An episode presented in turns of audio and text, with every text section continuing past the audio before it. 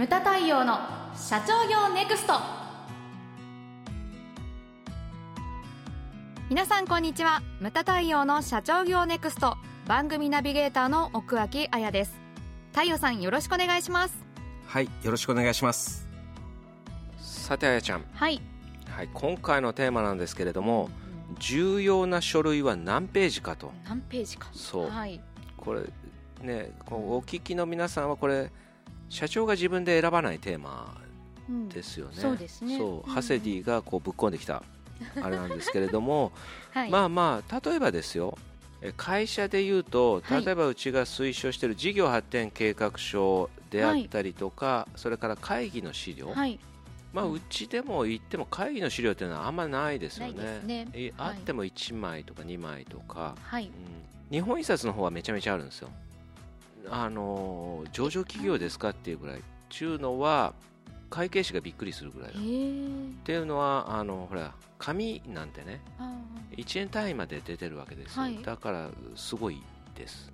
ーで人数も多いからそのあの出勤なんかほら残業代とかそういうののその管理とかもそうそういったものものまでうんあの中に含まれてくるわけですよ、はい。資料の中にそういった場合はまあ必要になってきますけれども、うん。うんちょちょっと考えていただきたいのが今事業発展計画書っていうのとその会議っていうのがはい。出したんですけれども、まあ、まず会議から話をしたいんですけれども、そもそもその全ての会議に資料が必要かとうん。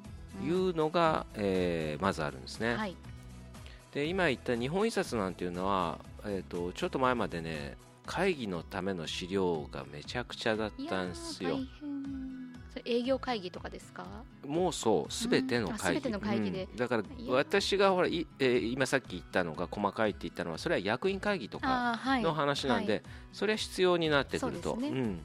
でもその営業会議であったりとか、あとはその部長会議とかね、うん。役職によってもあるしねはい。階層別によって、でその中でその営業会議だったら営業会議ですよで9時になったらその印刷物を車に積み込んでお客様のところに行かなきゃいけないのに、その長々とその資料作りをしなきゃいけないとか、うん。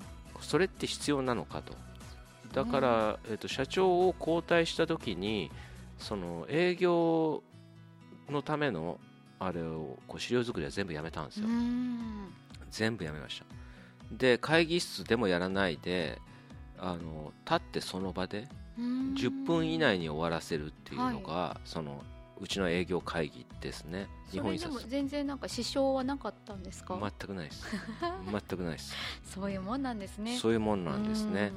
だからその全ての会議うん。うんあの必要な部分もあるんですよ、うん。でも必要ない部分もあると思うんですよ、うん。そうですね。そうし、ん。必要な資料なのか必要でないのか、で資料はその紙でないといけないのか、うん。それとも別のものなのか、はい、うん。うちのその企画会議合理化協会の企画会議というのは何年か前からかあのスプレッドシートかあ Google はいそうですね。になりましたね、うんうん。なりました、うん、まあまあよしあしではあると思うんですけれども紙ゼロになると、でなんか議事録なんかも結構面白いことやってるよね。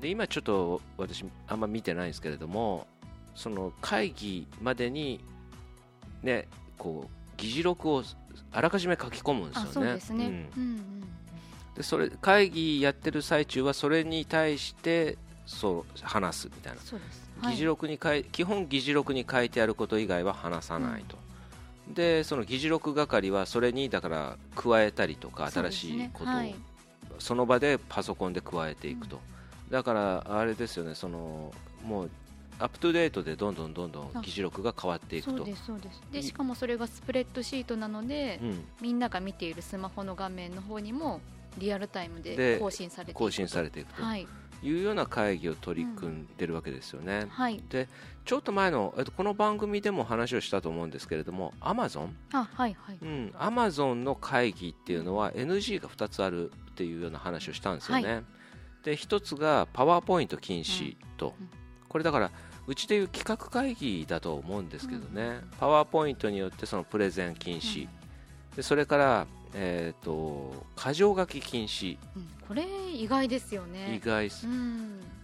でやっぱりなんでかって言って理由がその、ね、私読んだ記事には書いてあったんですけれども、パワーポイントとかその箇条書き資料とかだとその認識にばらつきが出てしまうと、見てる人によってねだから必ずプレゼンとかする人はワードで文章はい、なんですよね、うん。文章で作成し人数分コピーをして配布というのが、えー、Amazon らしいです、これ意外でしたね。すごく意外ですよね、うん、アマゾンこそ進んでると思ってたんですけれども、意外にこういうようなアナロアナログを大事にしてると、ねはい。うん、とこなんですよね。だからここはだからその紙を使っはい。てやってると、だから皆さんの会社はどっちを選ぶのかって、うんうんこうなどっちじゃなきゃいけないというのはないと思うんですよね。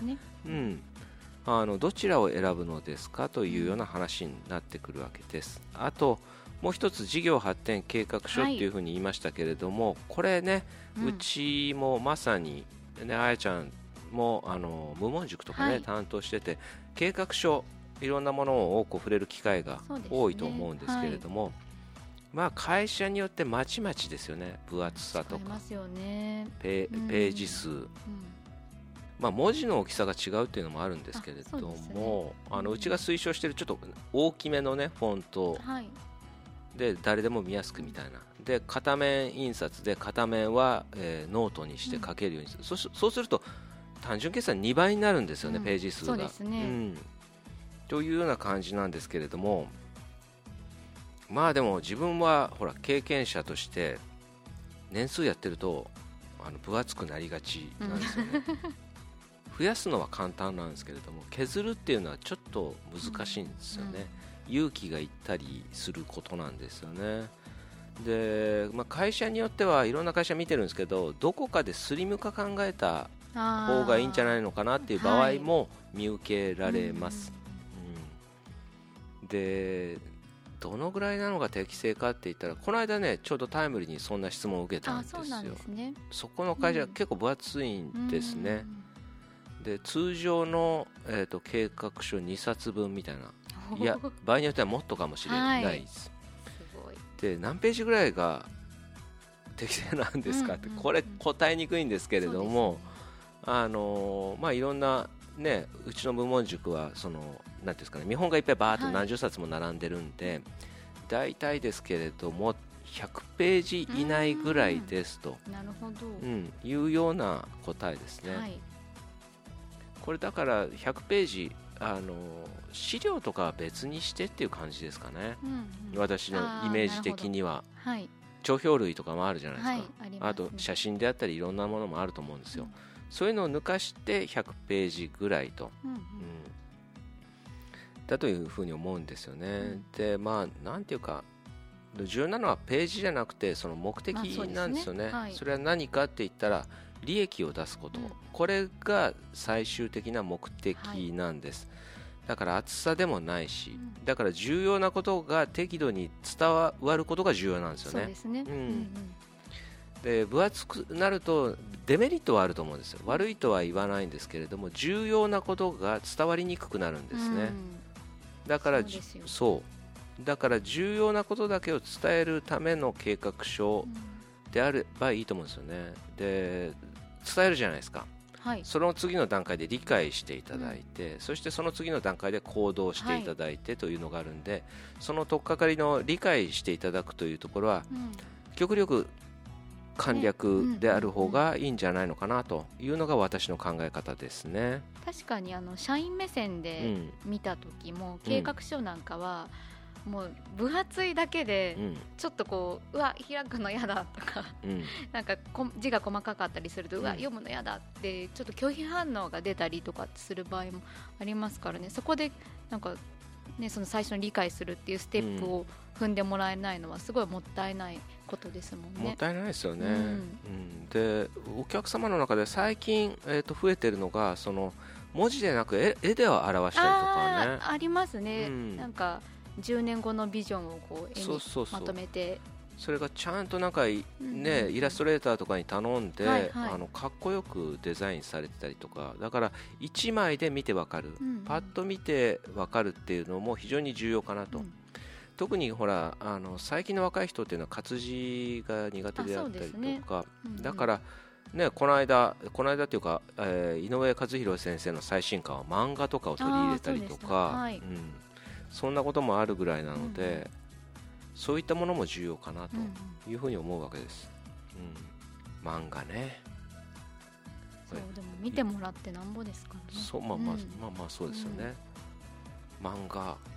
で井上先生の漫画ちらっと見たんですよ、はい。まあ、よくできあてるんです。私も見ました。見た。はい。なんかね太陽さんでもあるといいですね漫画漫画無駄太陽そう漫画と漫画で読む実学の門。あ作っちゃう？でも本当今そういう流れ多いですよね。多いです。子供なんたらとか漫画で読むなんとかとか多いです。ね多いですから。裾野は広がるかなまあ気はしますけど、確かに。入り口としてはまあいいですよね、まあだこのポあのこの番組自体もそうですよね。あそうですね。そういう目的そういう目的はい。でちょっと分かりやすく、うん。なんていうんですかねとっつきやすいというか、入りやすいはい。というのを目的にしてるわけですけれども、そね。まあ、それ考えたらありかもしれないですよね。そういうのもいい手法ですよというのも一つありますね、はい。まあまあやっぱりあれですかね。あやちゃんもこううちの計画書熱いとかああ 半分になったら写すのも楽になるのになとは思いますけど。出たよ。半分。半 あれ半分にするのすごい大変ですよ。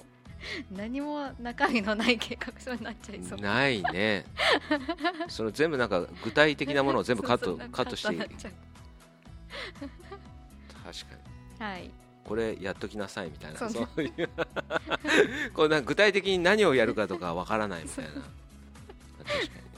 はい。に、はい。まあ、そういうのもあるかもしれないですよね、まあまあうちはね6月決算なんでまだ半年あるわけですけれども、まあちょっとそうですね。こうコロナ禍で随分計画書っていうのもやっぱ変わってきますよね、うん。あそうですね、まあうん。大元は変わらないんだけどこの中でこれきお聞きの方で計画書とかを作られてる方は、はい。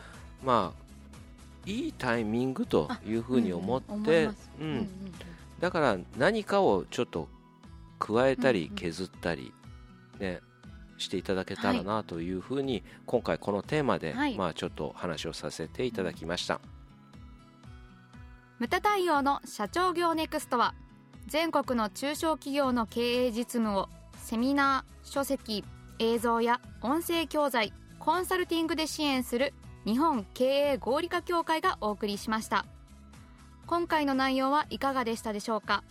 番組で取り上げてほしいテーマや質問などどんなことでも番組ホームページで受け付けております。どしどしお寄せください。それではまた次回お会いしましょう。